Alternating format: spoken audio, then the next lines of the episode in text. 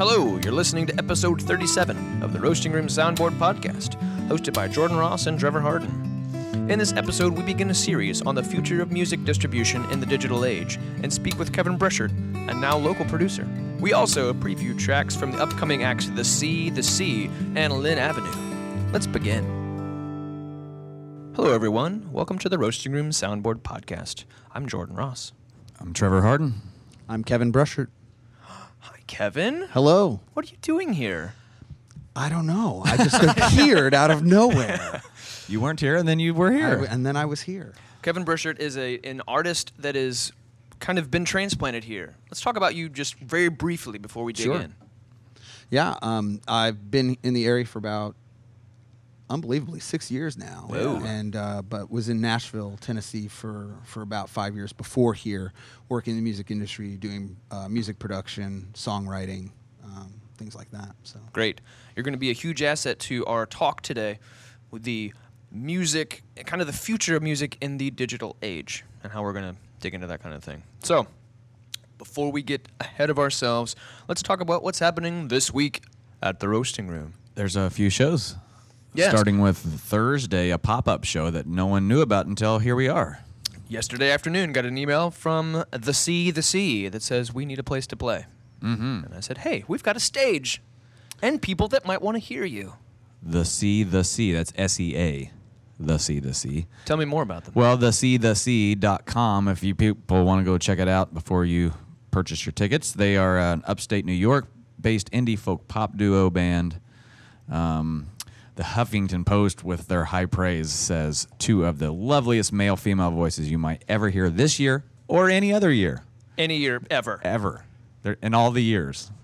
When I received the email uh, of all, you know, I, I get a lot of them and I listen to all of them.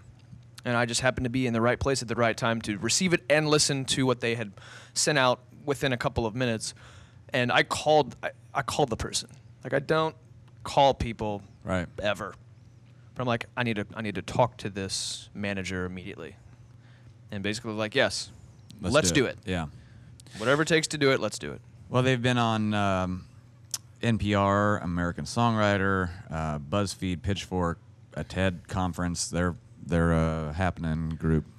The last time they were in this market, they were um, direct support for Head and the Heart in Oh, cool. Charleston. So they're they're on their way. They were releasing a new album in June. Um, this is what track off of that new album. Let's listen to "Good for Something." The Sea, the Sea.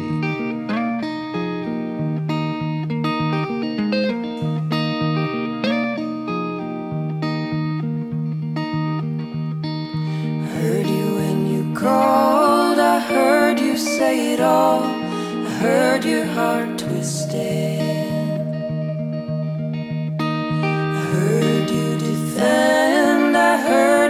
Like a friend. I heard something missing.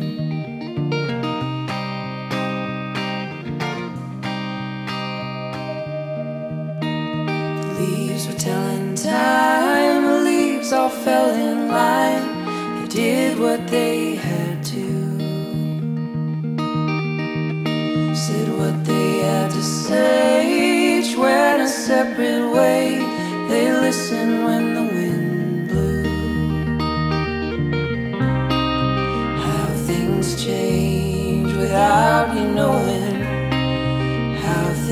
Change without showing. The only choice you thought you had was all or nothing. Things can never be so bad that they're not good for something. That is the Sea, the Sea. This Thursday, $15 ticket. Get up here. Do yourself a huge favor and your friends. Just come up and listen to this amazing band. They're on their way to South by Southwest, and they needed a spot. Cool. So this Saturday, we've got Lynn Avenue. Lynn, L Y N Avenue.com if you want to check them out. They're a country, Genuine country, Duo. female led. female led country duo, I believe. Yep, CC Witt Ellington. Um, those guys are, whew. They do a, I want, I want to say like a, almost like a Dolly Parton style um, sound. Hmm. Like she's got that, she's got big voice, um, charisma. They're just a lot of fun. And they're packing the place out. They've already sold about 50 tickets. Wow. Yeah. That's one of the advantages of kind of being somewhat locally based is that you can bring a big old crew with you. Yeah. So if you want to check out Genuine Country on Saturday night, Lynn Avenue, get your tickets now. Genuine country that I think is a little bit uh, leaning on the folk folky side, right? I mean, they're they're young and hip. That's not. Sure. When I hear genuine country, I kind of Sure. think I have a different picture in my head. I think. But Absolutely. Well, let's listen to um, one of their new tracks called Kentucky Bourbon, which they're going to be in good company here. with Yeah, all the all- Kentucky bourbon. so let's have a listen to Kentucky Bourbon, Lynn Avenue. All I want is some Kentucky bourbon, none of that stuff off the vine. But if I can't get some Kentucky bourbon, I'll settle for some Tennessee shine.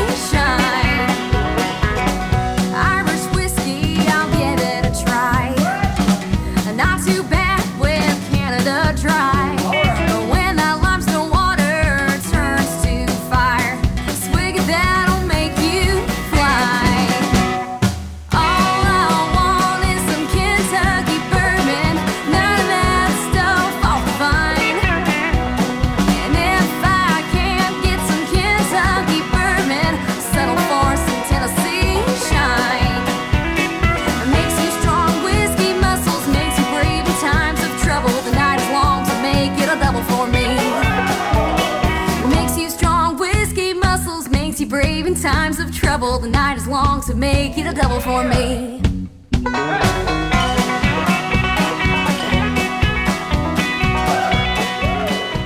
That is Lynn Avenue, Kentucky Bourbon. Well, that's fun. Yeah. I, I, I've got to be honest. I was a little surprised. I thought that was. I, I was expecting something a little bit more uh, folky and duo-y. Yeah, we're, we're talking about shuffles here. Yeah, this is that. That is more genuine Yeah. country. Yeah, no, country. it's good. Yeah, I think just even when you were playing it, we were mentioning how the there's sort of this weird blend of, of different influences. There's sort of this blue, like this bluegrass lyrical content, mm-hmm. you know, like the references to like White Lightning and stuff. I just remember that from like like growing up listening to old old bluegrass records. But then there's like that Dolly Parton thing that you're talking Yeah. about and the vocals, and it's just this mix of a lot of different genres. You got folk and bluegrass and old country, and and but it kind of mixes into this new hybrid kind of presentation, and I think it sounds really great. Yeah, and with some cool young energy. definitely. You know, it's not Yeah. a bunch of like old dudes or yeah, whatever. It's, yeah, it's, yeah, it's for cool that they're Yeah. young. yeah, it's With the shuffle. yes, definitely. so that's going to be a, a, a boot stomping type of fun Saturday night. Cool. Love Lynn. Avenue.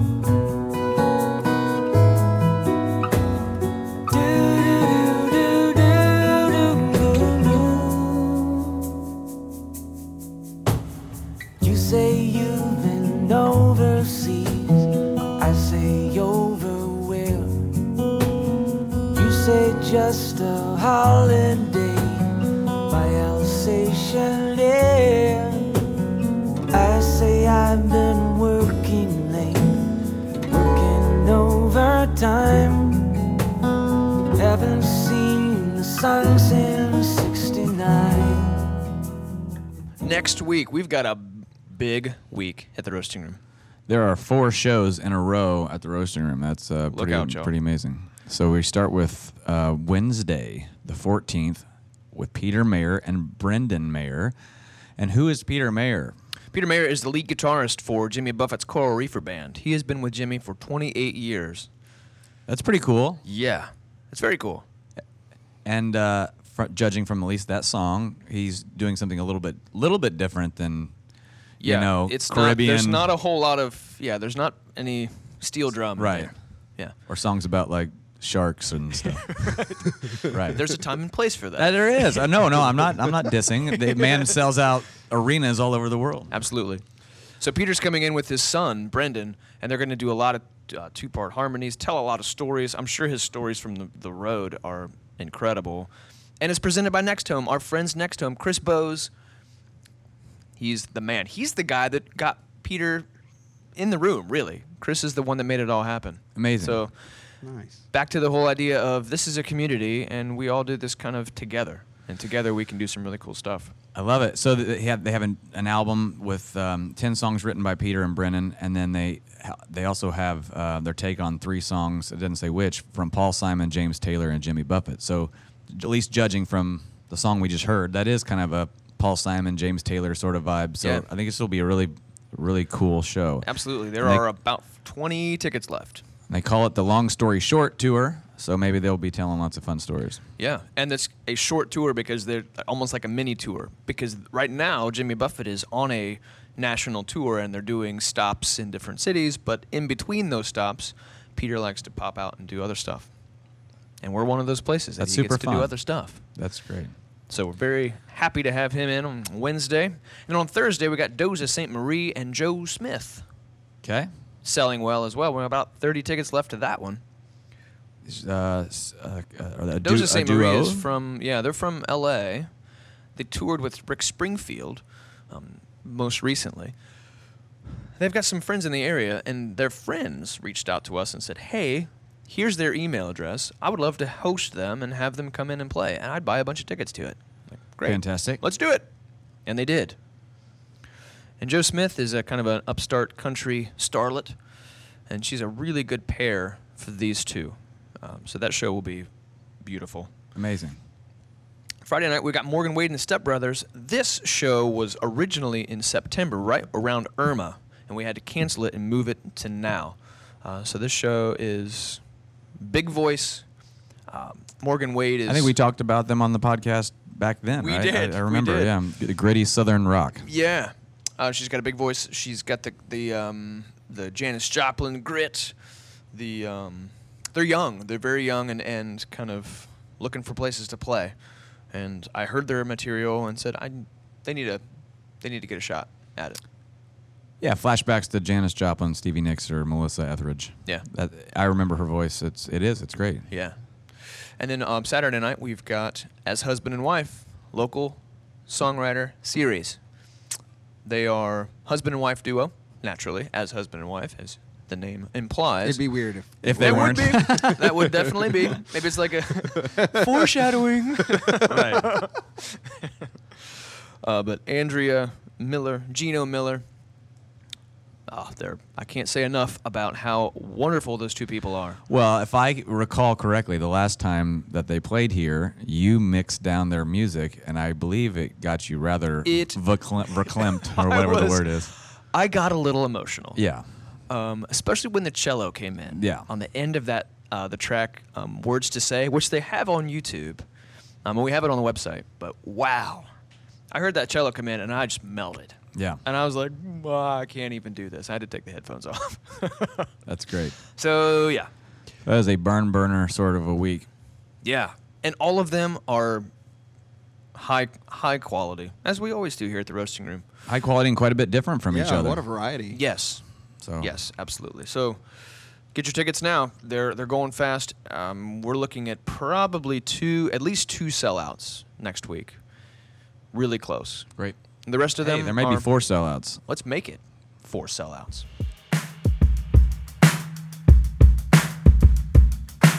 All of my pretty friends moved to Los Angeles, and now they only visit in my TV screen. Kevin, you've been brought here today for a, a number of reasons. You are a sound engineer and you have worked here. Um, you seem to be a guy that's got his head on straight. Good for you. Oh, it worked. My smoke screen. No. But but the the real reason that we're here, and we're going to do a multi-part series about the future of of recorded music in the digital age. yeah. we have mentioned on the podcast before how the the the music from like 1995 and prior was a model that that made sense to artists to make a physical record, go in, spend a lot of time in a studio, put it out, and I'm going to make a living doing it. I'm going to tour on it, and it's going to be great. We're going to sell a million copies. I'm going to be a rock star. Fifteen dollars a pop. Right. And that model worked. Then Napster hit. Then things happened. So, what do we do? Where do we go? We've been doing this now for 20, 20 years or so. Yeah. Of this new model. And there's still lots of music out there. More than there ever has. Yeah, it doesn't seem to have slowed No. artists down from making them. So what we're going to try to do in this series is figure out why people are still doing it because it's not economically viable like it used to be. And two, what can we what can we learn from it? How can we as a venue and as and as consumers of this music, how can we prop up an artist? How can we get them back to that? Or if there isn't even a place for them to go back to. Yeah. So let's first dig in and let's talk about your background in this Yeah. whole realm. Well, first off, this conversation is like my lifeblood. I love talking about this stuff because because music is so alive and vibrant. Like it's always changing. It's such a dynamic industry, and so so even this conversation is going to be a year from now is going to be totally different. And Yeah. So so so it's an exciting uh, topic for me. Um, you know, I worked in uh, music production for professionally for 15 to 20 years. Um, you know, I grew up in New Jersey. I'm from the Northeast, uh, so so here being in the South, it's definitely a different uh, vibe. But Yeah. uh, but yeah, I, uh, New York City area, New Jersey. Uh, started working in recording studios in the mid '90s, actually, um, and started learning the trade. Um, and it was very much a trade back then. Like I think that's one of the things I'm coming into this weird understanding of. Um, I've heard this weird analogy of like the recording engineer being kind of like a blacksmith, you know, and Oh, so yeah. like cars came in and people didn't need to shoe their horses anymore, and so it was this thing that wasn't needed anymore. And so there's people who are kind of comparing the recording engineer to like you know, because now I can just take a computer and watch some YouTube videos and make a record, you know. Yeah. And and so the but there's such a beauty in the art and the craft of of making recorded music, and and I think there's a little bit of that that's being lost. And so being brought up in that in the '90s, um, learning the trade, learning analog tape, learning how to like do non linear recording like so you're having to do track sheets and you're having to kind of keep a, a mind on what is going on on the tape rather than just seeing it all on a screen. And so Yeah. learning in that and then seeing the onset of digital and pro tools and logic in the in the early 2000s become more popular. And that's when i started getting into um, more production. I had my own room in upstate new york um, from about 2003 until 2006 um, and then um, was married started having kids it changed the dynamic of uh, what I was doing, but I still love making records. And so, uh, through a bunch of different moves and different uh, changes for our family, we ended up in Nashville, and that's where um, probably the majority of, of of of most of the work that I would uh, say I'm proudest of, of took place um, was in Nashville um, from around 2008 to 2012. Um, worked mostly in the Christian and gospel industry. Um, did a lot of co-writing. Did a lot of um, collaborating. Uh, I was uh, nominated for a Grammy. um, Wow. For some work that I did with a, a Christian artist called Royal Tailor. Some people may know the singer is Tauren Wells, who's uh, actually doing really well right now uh, Yeah. in the Christian market and um, so did some writing with them. Did some writing with uh, another uh, another band from Texas called Abandon. Um, did some production and writing with them, and they were nominated for some Dove Awards and things like that. And so so got a really great experience through that, um, working in real studios with real session musicians and, and kind of learning that world. Um, but also in a period of time, like I said, between like the mid '90s and now, where you are seeing a complete shift in the. I mean, the entire industry has changed since then, and and in some ways, good, um, as far as accessibility and and and just even uh, empowerment. There's some really great things with that. Sure. But then some negative ways where it's sort of like you're starting to see more bivocational artists who are kind of not able to sustain themselves just simply from songwriter or songwriting or just simply from album production and album sales. They're having to kind of diversify what they're able to do. Um, and so, so yeah, there's definitely this conversation is definitely where Yeah. where, where my heart's at and, and trying to speak into some of that. So, Definitely.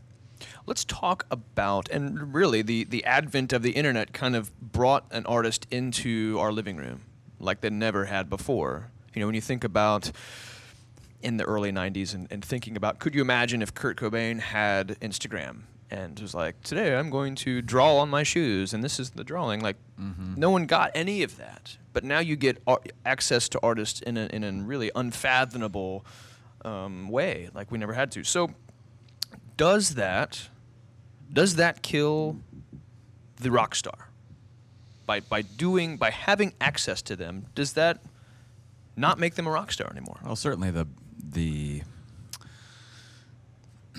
mystical, uh, mysterious rock star. It does. I mean, you think about like Bowie or something back in the day. the- It, part of his appeal was just like who who is this creature? And, and now, Yeah. if it's you know, here's the salad I'm having for lunch. Like, it oh, does a- strip that away a little bit. Sure. I mean, that's that's legit. I don't know that. I don't know if that affects the um, financial model at all. I don't, I don't know. well i guess mean, that's the point is does it does it hurt does it hurt an artist by being so open depending on the artist Yeah. i'm assuming I think there's a I think there's a pendulum that's kind of swinging. So like in the 90s there was that sort of exclusivity. There was that idea of like or mystery like what you were saying, Trevor. It's like it's like oh, um, we don't really know what the artist is doing and but we want to know, but we don't. And so Right. it it builds this sort of like idea in your mind of Yeah. what that person's life is like or what that person is. And then the pendulum has swung completely the opposite direction with social media and with all these things where it's like, oh well, I'm recording today and this is where I went to get a bagel for breakfast Yeah. this morning and it's all out there and there's no mystery. There's no question, there's no everything is all access. And I think that carries over even into the sales and into the industry because we have you know, we have Spotify, we have Apple Music, and they're all inclusive. Like anything, any song you can imagine, it's probably on Spotify. Yeah. Like from any artist. You know, I could record a I could record an album of me playing kazoo this afternoon and it'd be on Spotify next week. And there's no curation, there's no there's no gatekeeping. There's it's just if you've got money and you can pay for the distribution fees, it's out there. And so so you have this very like saturated market that's very all inclusive and there's not really any kind of th- th- there's no there's, There's nothing that's- A&R. key- There's yeah, there's nothing. there's Yeah. nobody that's like saying this is good or this is bad or this is worth your time or or this is kind of a, a sleeper. You know, there's nobody really giving you that that. I mean, sure, there's publications that are still writing reviews and things like that. Well, and I think that's partially what some of the secondary features of these programs are, like Spotify. There's playlists and top-down playlists and Yeah. all that sort of thing, where they are trying to curate it so- somewhat. yeah, Right. Uh, I think the the yeah, back to the A and R thing, and we have we have just I have beat this thing up. You know, like we need a gatekeeper. You know, because there are so many bands out there, But who needs which a is great. I do, I do. As as someone that has to buy music, I need I need somebody to to do my job basically because there are I, I get so many requests and these bands are all okay but there's but but i have to wade through so many Can I coin a different term for that though? I think it's tastemaker. Like I don't I don't think it, I think it's tastemaker is the word because because producers used to be that Right. like producer like David Geffen was a tastemaker he wasn't you know he wasn't an executive Right. he was somebody who had his finger on the pulse of what was going on in music um, you know I, I think that we need more of that happening but the role of producer has been so destroyed by Yeah. that all-inclusive model but I, I want to touch on something that Trevor was talking about before we went on air because we were talking about this whole idea of like there there being sort of that pendulum swing back of like is it is it about the exclusivity again is it about the mystery do we inject mystery back into and is that I don't know if that alone does it but is that a big part of what gives value to recorded music again. Like if we if we stop posting the trip to the coffee shop and and the hey here you know be a fly on a wall in in our recording writing r- room like like if we if we kind of start holding if artists start holding that stuff back and start a kind of it's kind of like the Wizard of Oz you know it's like pay no attention to the man behind the curtain Yeah. you So know, the like- argument against that, obviously, is that uh, people would say, well, then th- those people, those artists who choose to do that, are, are putting themselves at a disadvantage against everyone who is being so transparent. I mean, Right. that's probably the other ar- ar- argument. But you know, eh, but it goes back to the idea of depending on the artist. Radiohead is my example. Sure. They were they were pre-wall, so they you know they had hits before 1995 or whatever, but they still they don't tell anybody about anything that they're doing, and yet when they really they don't even tell people when they're releasing it. It just happens. Sure, but anybody on a lower tier can't do that. I don't, Right? Let's go but, back I, to the- you- but I don't know about, about that. I don't know about that because there's, and I, I'm gonna kind of plug an artist here too. Um, there's there's a indie band from Chicago called Hidden Hospitals, um, and and they're a band that I follow, and I'm actually friends with uh, the guy who who produces their records, and and they have mastered this whole idea of like they don't tell anybody what they're doing. Like there's very it's very scarce presence on social media. I mean, you know, their singer Dave will post like some of his thoughts, some of his, you know, just kind of ideas and things like that. But as far as like the videos and the live, like there's not a lot of that. Like maybe just little glimpses and, and little kind of breadcrumbs that are left, but but really just enough to keep them in your feed, but not anything substantial. And then they'll just drop a record. Like like so they're dropping a record. I just saw last week that their their new record is about to drop and they they got some uh, a pretty substantial I have to look it up, but it was a pretty substantial uh, publication had their first single exclusive. Exclusive. It's all Right. and so all of a sudden now there's all this hype and I'm seeing them everywhere on my feed. Like everybody is talking about this record. And it was like nothing. There was it was like went from nothing to like, oh my gosh, new hidden hospitals next week. It's gonna blow your mind, right? Right. They figured it out. Mm-hmm. And I think there's I think it's there. I think it's there's a lot of thought and strategy that has to go into it. And you have to be confident in what you're doing enough to let it rest. Because that's the other thing is it has to be genuinely good. Like, 'cause if it's not Sure, good, right. You're no one cares. But if it's genuinely good and you can hold it back and kind of keep that hype kind of at bay until you release it, and then it's like, and then it's go to the races. That is that remi- that's like a democratic A and R. yeah, because the people are speaking clearly. And for the people that feel like they are disadvantaging them by not putting out a lot, that's that's okay. Because there's lots of people that post a lot of stuff that don't really I don't want to say deserve to be at that level, but Yeah. they're not at that level. right. You know? And so I think that's there's there's a huge incentive for bands to kind of be like that. There is. I- I'm going to say something that is not going to be popular. And like, like, That's like- okay. This is a perfect place to do that. but This it's like safe- it- safe I mean, tree. it's kind of the nature of it's kind of the nature of social media. I mean, what is it? It's it's this echo chamber of just pay attention to me, pay attention to me. Everybody's fighting for the same space. Everybody's fighting for this like, like oh hey, check out what I'm doing. It's important. But then you get there and it's like for five minutes and you're just like, yeah, this is lame. And then you move on because it's not holding your attention.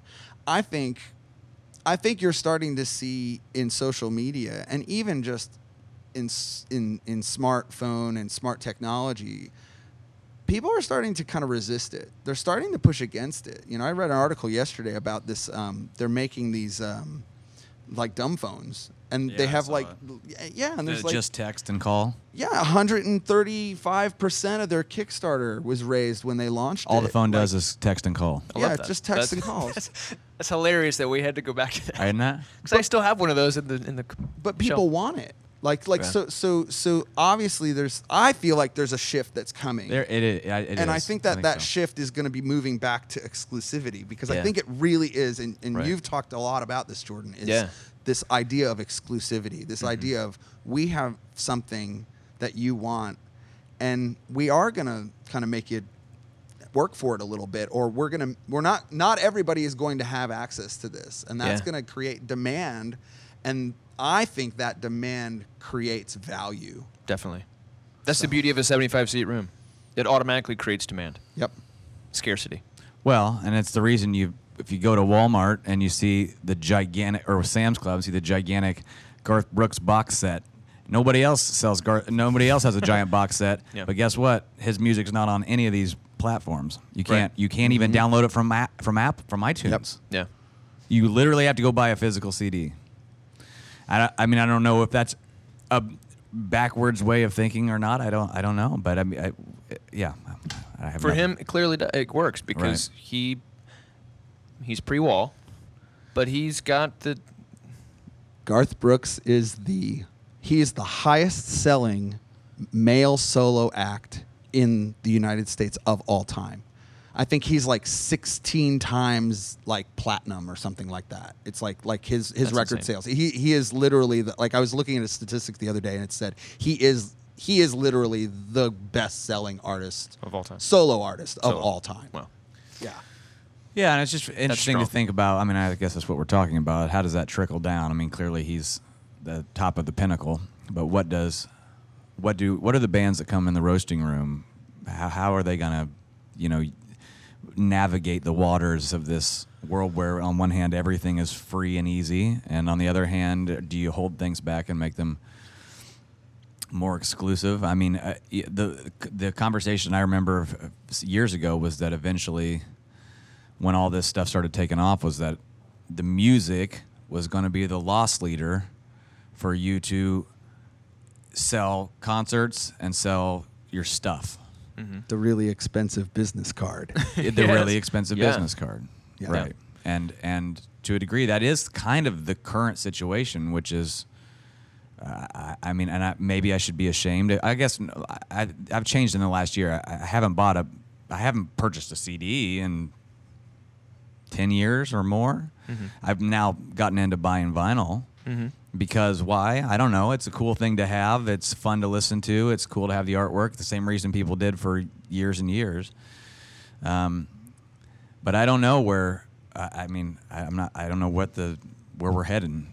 Well, I will tell you because even somebody like Taylor Swift will hold back and not put stuff out, but then eventually folds and says, "I'll I'll be on Spotify too." I mean, I don't know what all this the conversation is behind the scenes, but for everybody that tries to kind of not go into streaming, Neil Young and so and so, that eventually they kind of go, "Well, I guess this is the way it's going." Yeah. Or the or the way it is. or the way it now. is now. Yeah. yeah. It may, like you said, it just like social media. This all may be a a, a blip in the longer story. Yeah. Well, every great movement in any industry happens from the bottom up. It never happens from the top down. And so, I mean, you, you, you saw that in the 90s with the grunge movement. I mean, it, it, it happened from the indie scene, it happened in the underground. It didn't happen from executives. Exec- Right. You know, Mhm. they, they're just after whatever is hot, you know, Right. and they're waiting for whatever's hot to ri- rise to the top. I think the same thing will happen in this. My prediction is that um, you'll see, and I think it'll be as soon as in the next two years, you're going to see a distinct shift in um, how artists, and it's going to happen with the artists first, because the artists are going to change their expectations, because it's all about expectations. Like, as soon as your expectation changes, because right now, what you just said is right on. It's like artist's expectation is the music is what helps me book a tour. The mu- like I record a record so that I can book a tour, or so that I can build a fan base, or and and people live in that, or artists live in that thing where exposure is of the highest value. Mm-hmm.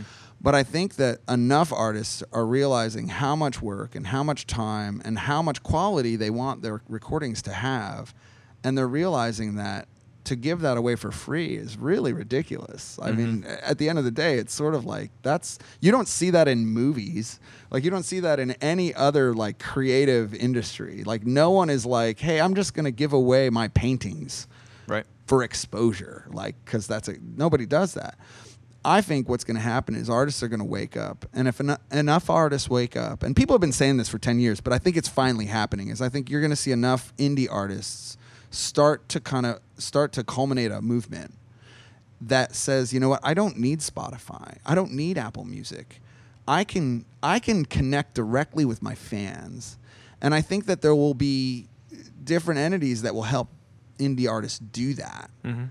in such a smooth and effortless way that it's gonna it's gonna stir things up. And i think you'll start to see and it, like i said it'll happen in the indie world first. You'll see a lot of indie artists start to kind of move away from those big huge you know corporate you know entities and into these more like grassroots movements like hey you know you know joe starts an app that helps connect you know artists with fans and and and they don't need to go over here. They can get everything here. And and and the artists are actually making money. They're getting compensated fairly for their recorded material. I think you're going to start seeing more of that kind of stuff. Um, I- i wouldn't be surprised if in five years um, there's a major shift back to exclusivity uh, where you see more of like a Netflix model where where it's it's Netflix creates original content you know, and it's exclusive, and you can only get it on Netflix. Like Stranger Things, you can only watch Stranger Things on Netflix. You can't watch it on Hulu. You can't watch it on any other network. They own it. And so I think you're going to start seeing some of these networks in music start to pop up, where That's you're going to have you're going to have exclusive content that's only available through certain vendors and through certain ven- certain um, certain apps or certain uh, companies it's going to take a while to get there. I don't think that's going to happen tomorrow, but I think over the course of the next five years, I think it's really possible. So do you think that so if you if you expound that model, so you're saying that there are let's just let's just take a label for instance. Let's say that Merge Records all of a sudden says all of our artists are only available on the Merge app or whatever, and you can Yeah, only listen to you can only listen to Matt McCoggan, you can only listen to um, Hiss Golden Messenger on our app. Mm-hmm. No streaming anywhere else, but you can stream it here. Cost you, you know, subscription is four dollars a month or whatever. I mean, that's It's still not. It's still not a direct payment to the artist for their recorded music in, in the same way that Netflix isn't either. It's still a subscription based. but Merge curates, Merge pays the artist directly because they are their artists. It's the same thing with Netflix. It's a Netflix original content. This is this is Merge Records exclusive content. Now, for all of the indies out there that don't have a label, then they live on Spotify. They live on these places that are like Free for all. this this is the Right. kiddie pool out here. Right. This is where the real stuff happens. So now Yeah. we're back to the A and R situation, but it's but it's a different it's just a different distribution model. It is. You're gonna. There's. There's. This is a big jumping off point because there's so many different places we could go with the conversation Oh, from yeah. here. Um, I think one of the things, and and I don't want to spend a ton of time talking about. it. I just want to mention it because I think that it's a, It. It's literally like the deep end. Um, I think there's a huge opportunity in in blockchain DRM. Um, and, and there are companies that are actually researching that right now. You're starting to see um, companies who are using blockchain technology to encode um, certain files or certain media types um, with a certain kind of digital rights management that would allow it would decentralize basically the entire process of, of creative compensation. So like if a song was encoded with this DRM, anytime it's played anywhere, it's being tracked. Right. And the artists are being compensated. It's So very saying it's- complicated it's, in inside the song itself. inside the song itself. so like it is it is Yeah. literally you cannot listen to the song It- without it being tracked. It's part of the. It's it's probably encoded above like you know twenty thousand hertz. Like there'd be some kind of weird coding in there that would uh, would would be. I mean, it's that's why I said I don't want to like It's- spend a it's, ton of time but on that's this. deep stuff, man. But it's really deep. But there's people working on that stuff right now, and I think that. I think that's really the future of all economy, and I know that's a huge thing to say too. But I think decentralized economies are really where we're heading, and I think for creatives to be able to be compensated directly for their work, which what is what you're talking about, Trevor. I think that is right on. Like, as soon as artists have the power to decide where their music goes, how their music is played, how their music is traded, and how the people who help them make their music is compensated. I think once that gets in their hands again, you're that that changes the game for everybody. It changes the game for everybody. That does. And then it's not a record label anymore. At that point, it's a, distribu- a distributor, Sure. and the distributor will have A and R people because the distributor is going to have to decide what artists they want to promote and what artists they want to and then they're going to be compensated as the distributor not as the label they'll be paid after the artist instead of before Deep stuff, man. yeah it's Yeah. really I deep it. I like i love said. I, I don't want to spend a ton of time on that because that gets way into the deep end Well, another, another Well- thing that can happen, and this is just spitballing, but if you have the ability to track, you also have the ability to turn it off, yes which means you could basically say, I want to play my track in this market only, or I want to blacklist this area. You Like cannot. my files don't work at X. Right. Like, for instance, and you- countries like, regions all kinds of stuff. Yeah. Yeah. you could say I want to blacklist this region or or this specific location. You know, wh- wh- like, ma- to make it permit- I want my stuff to be heard where I want it to be heard.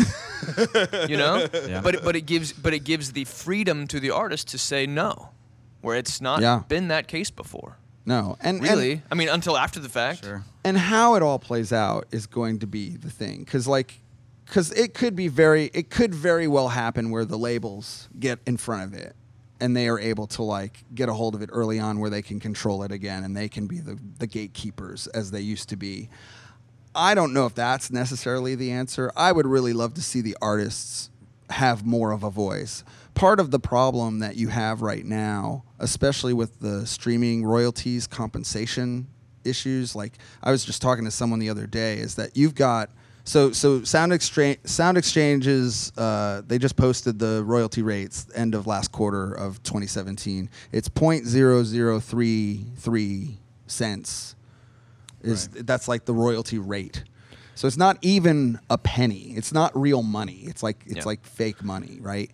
And then you have pros who are if you're signed to a label they're collecting your royalty based on the terrestrial radio rate mm-hmm. still mm-hmm. because they don't want to change Right. they they are so set in the way that they've been doing things all along that they're just looking at streaming as radio well this terrestrial radio rates are based on your audience size and so if they're taking that information from Spotify and they're saying, "Oh, well, you only had 20,000 people listen to your song, so we're going to give you the terrestrial radio rate for a 20,000, you know, capacity transmitter." Right. Which is nothing. It's That's not- a small it's, town it's, transmitter. It's, yeah. insane the way that they're doing Yeah. it, and it's because these guys don't want to let go of the old model. Right. And they got to. They got to. It's got to burn. They got to burn it down, and they got to start something else Mm-hmm. because the artists are the ones holding the bag at the end of the day, Yeah. and it's it's not fair. It's not fair to them. It's not. It doesn't respect their. Um, their voice. It doesn't respect their um, investment. You know, I, Yeah. I think I think we can do them better. Yeah. This this has been a this has been a conversation for the since recorded music started. Oh, yeah. Really. I mean, since they figured out how to, to make a phonograph, someone's been exploited. Yep. Based on based right, on I their mean- artistic value, you know. In the 70s and 80s and before, it was people griping about the you know the labels holding all their money. But this this new technology might be able to free a select group of artists from that. Yeah. It's not going to free everybody from that. Because there's still going to be a lot of people that want to try to make music and they're not going to be able to make money doing it. Like uh, make a living making music. Yeah. But artists also need to realize that they're the ones holding the keys. Like I think if enough if enough artists woke up and they realized that like they're the work, they're the label, they're the slaves. Like like they're the ones who are building all the stuff. They're the ones who are making it. They're the ones they're the product. Like mm-hmm. they are the they they have more power than they realize if they would just wake up to it. Sure. And I think if they woke up to it and they realized, well, wait, we want to have a say in where our how our music is traded, how our music is played, how our music is translated. Like mm-hmm. I think that you get enough artists that start pulling their music from Spotify. You get enough artists that start pulling their stuff from from these these big huge corporate entities. And like I said, that doesn't happen from the top down. We're not talking about Kanye, like, like, like, because this is the other issue. Is like, you know, Kanye tries to start Tidal, and he's like, oh yeah, I'm going to start Tidal. It's going to be a more fair compensation model for artists. Like, nobody cares because it's Kanye. Like, Kanye's not money. hurting for the money. Like, Yeah. nobody believes that. That story is not believable. But if it's like, you know, like great local artists I'll give like if it's Sonder Blue in a van touring their butts off across the country and they're on a, a, a Facebook video saying hey we're pulling all our music off Spotify and we want you to go to our direct source because that helps us out and you're still going to get the same great music but we're going to it's going to help us out. That's a believable story and that's something that the fans will support. And i think if you have enough indie bands that start doing that and start moving their music away from those those those huge corporate entities it's going to shift things. It's going to move things. Well, and then there's the other kind of mildly, possibly unpopular opinion that um, everyone, every human being has the right and the ability to make art of any kind. It doesn't necessarily mean that everyone should be a professional at it or are good enough to make that their living. So, you know, kind of the market sometimes works these things out, which is if you are undeniably amazing at your craft, you're probably going to be able to mostly make a living at it as long as you you make an attempt. But there will be plenty of lower tier people who are going to fall away just maybe partially because of they don't They're really have a great. sustaining power and they're not that Yeah. great. Yeah. I mean, there's drive and there's talent, and you can have all, you know, you can have all the drive in the world, but if your stuff kind of Yeah. sucks and nobody likes to listen to it, or you're not entertaining, or whatever, eh, the, it, like I said, the market kind of takes care of itself. same as it ever was though Well, I mean, sure, sure. I mean, yeah, Sure. But I just mean I think that now, especially with home recording technologies and the fact that you anyone at any point can make an album, whether it's as good of quality as something that you recorded in Nashville or whether it's something that sounds like you recorded in your home, you can sure put together an album. Um, so now the, that that has just opened the gates to open up Spotify and see that there are th- thousands upon hundreds of thousands of musicians um, but only so many are going to get to kind of do it for a living, right? Yeah. But things are still word of mouth. Things are still. Yeah. You I hear of new artists all the time from friends, from emails, from you know, if you like this, you'll like this. Like that. That whole idea. I mean, we this could this could go on for days to Yeah. talk about how good digital music has been for discovery, for artists that have. You know that that are in the shadows, but sound just like another artist, but are just not as good. But boy, they could be kind of good. Yeah. And that circles back to what we said at the very beginning. There's a lot of good things that have happened. I think there's an expect. It's all about expectations. So like if you have, um, uh, like like I think it's good that artists are bivo- bivocational. Like I don't think that's a bad thing. I actually think that's really good. Like you have you have more hobbyist artists or or kind of lower level artists that are going out and gigging and who are taking a risk or they're or they have a YouTube channel or they have some kind of outlet where they're doing things you know they're not going to be you know the next big thing but the fact that they're doing it and that they love it and that they enjoy it like there is something to be said about the enjoyment of creating art Sure. and I don't think I think that's one of the good things about the pr- proliferation of all this technology and all of these things. I think the fact that someone can discover there's like a self-discovery in that. It's like I can discover this talent that I have and I can you know mature in it and I can grow in it and I don't have to, you know, get a man pay pay a manager and you know go into the studio for ten thousand dollars and do that. I can do this all at home and kind of mm-hmm. learn myself. I think that's an advantage. I don't think that's a bad thing. I think that's a really good thing. I just think there's a I don't want to call it a line, but I do think there's like kind of like sort of a, a cutoff, and I think that's based on expectation. I think there's a place where an artist's expectation shifts from this is fun and this is for me to This is my livelihood. my livelihood, and this is Mhm. what I want to do. And where you get into trouble is, and this is a, an, another thing that's same as it ever was is. You have a lot of people who are really good at marketing themselves that aren't necessarily really good musicians And who you are probably really successful. You probably see that a lot here. I mean, and it's I'm an it's, incre- not, it's not to down to an incredible degree. You're right, sure. The Yeah. number of people who want to be booked. Yep. in the space. and there's a lot of people who hustle and they can Sure. they can put a good hustle on and they mm-hmm. can make a lot of things happen but I, I don't i mean in my opinion there's a lot of those that aren't that they aren't artistically viable in my opinion mm-hmm. and then there's some artists that are really artistically viable who don't have those gifts and talents of self promotion and self you know management and they really struggle mm-hmm. and i think that that for me is and the market does sort it out but it is it is kind of heartbreaking especially when you see people who are like genuinely like just legitimately talented and you wish you could see them kind of take it to the next level but they just Yeah. don't have that prowess of of marketing and, and Right. all that so and Instagramming their salad. And there's Yeah. and those are the people and those are the people that I can't book that I want Yeah. to, but I'm like I just I can't sell you. right Want to, but what can I sell here?